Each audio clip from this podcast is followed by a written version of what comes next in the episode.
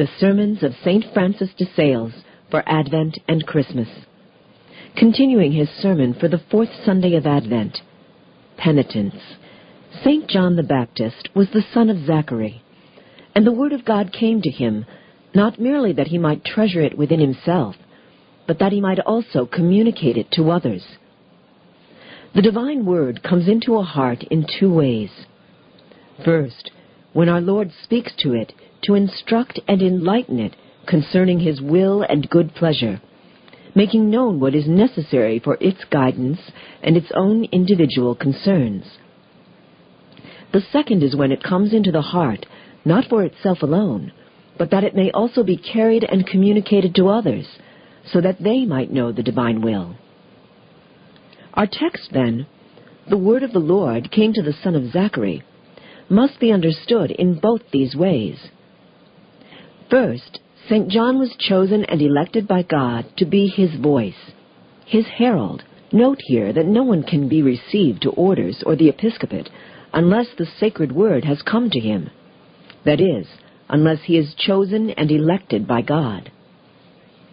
Now this choice or election is commonplace and normal, and we ought neither to desire nor to seek special and extraordinary callings. Actually, such extraordinary callings authenticated and confirmed by pastors and masters of the spiritual life. As for St. John, he was chosen and elected by God, who himself authenticated his calling and manner of proceeding. He sent him before him, and he came after him, preaching what John had preached. In the second place, this word signified that the Lord had given him a ministry in which he must labor for others, announcing to them the necessity of penitence. From all this, we are taught that when God bestows some responsibility upon those whom He has chosen for His service, as upon preachers, they must apply themselves to their duty diligently and communicate to others what they have received and what God has given them for this purpose. It is in this sense that we ought to understand these words of the Gospel. The word of the Lord came to John, the son of Zachary, who was chosen by divine wisdom to be the precursor of our divine Savior. He ought to proclaim His word, preach penitence, and perform the functions of His office. He was bound to cry out that the people must prepare the way and that they must level the paths and roads of the Lord. The people whom He addressed were likewise bound to listen, to receive the baptism He offered them, and to do what He told them. If the preacher has the duty to preach to you, you also have that of listening to him, and of receiving with good dispositions what he announces to you on behalf of God. I come here to preach to you, but if I am bound to bring the divine word to you, you are bound to pay attention to it, and not only that, but to learn it well, and carry out what you are taught. For this you must indeed masticate well what is heard and garnered, and endeavor to digest it well. For of what good would it have been to the Israelites for God to have sent them manna in the desert for their nourishment, if they had not been willing to gather and collect it, if they had not been willing to eat it, so that it might become part of their own substance? Surely when divine providence let the manna fall from heaven, it obliged the children of Israel to rise in the morning to collect it before the sun rose on the horizon. Not only that, but also to eat and swallow it in order to be nourished and strengthened. Likewise, those who hear God's word are duty-bound to keep it and profit by it. There are two reasons why people do not profit by the word of God. The first is that, though they may indeed hear it and be interiorly moved by it, they postpone its accomplishment until tomorrow.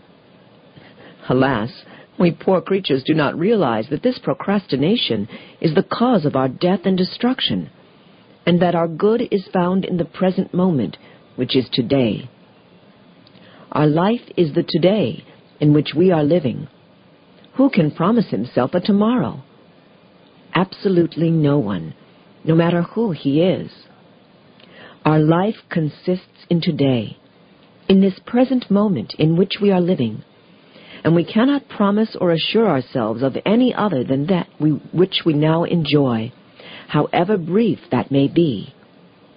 Now, if this is so, how dare we put off doing what we have heard to be useful for our conversion, since our whole life really depends on each present moment when we hear what must be done.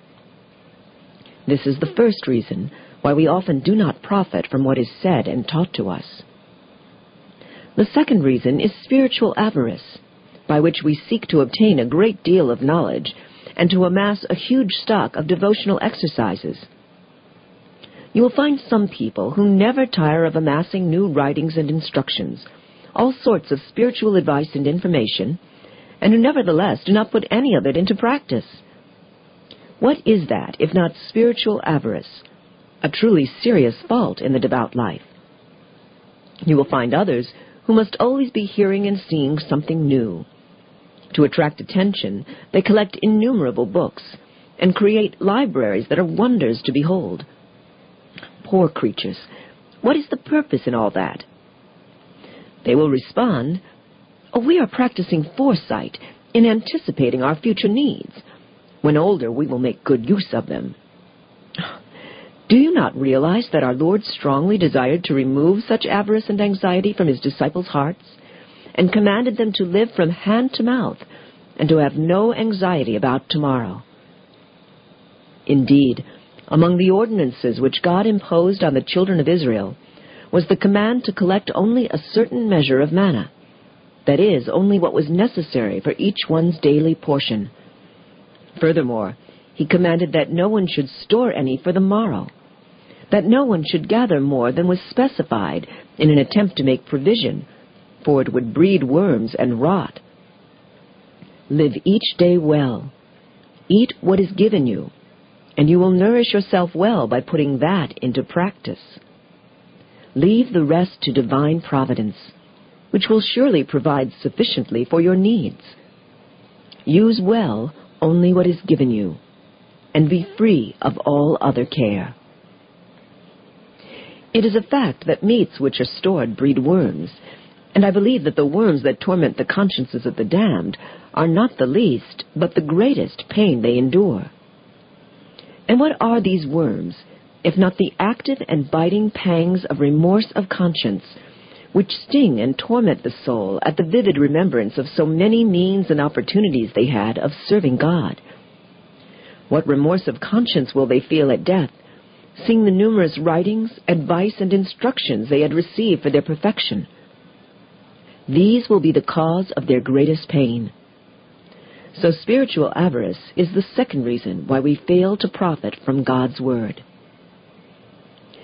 Let us return to our Gospel. I shall explain it to you as simply as possible, but to do so, I must briefly relate the account.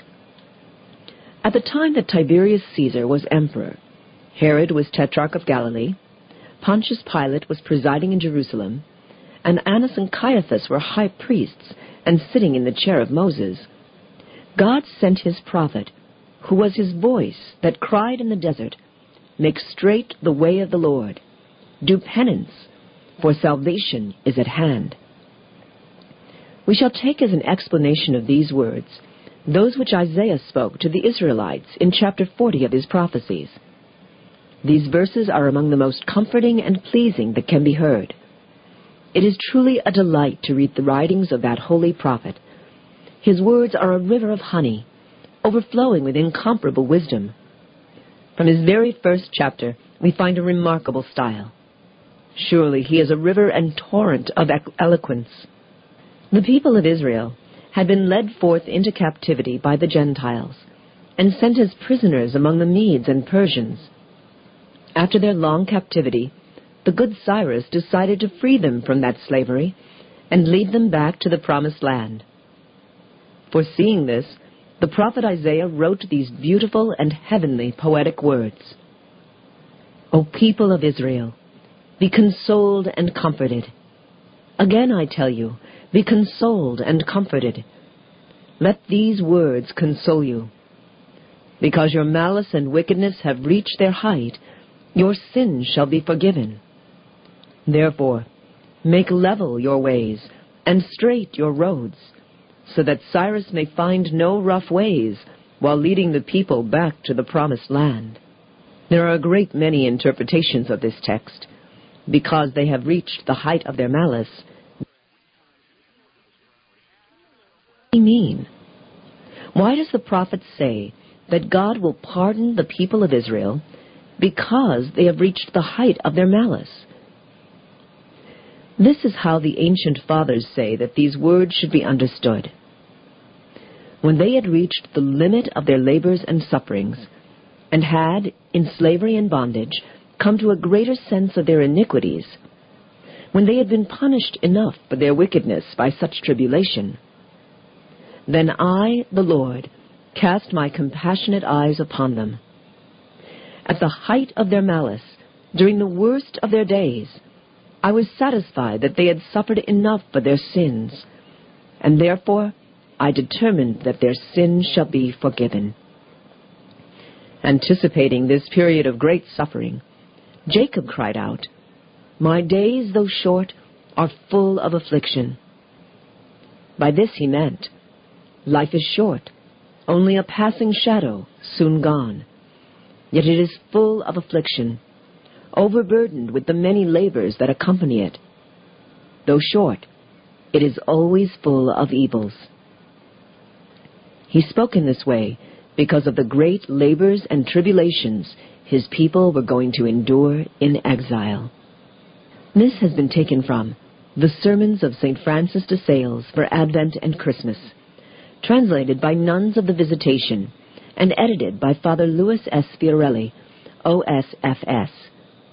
Published in 1987 by Tan Books and Publishers Incorporated, Rockford, Illinois, and aired with permission of the publisher.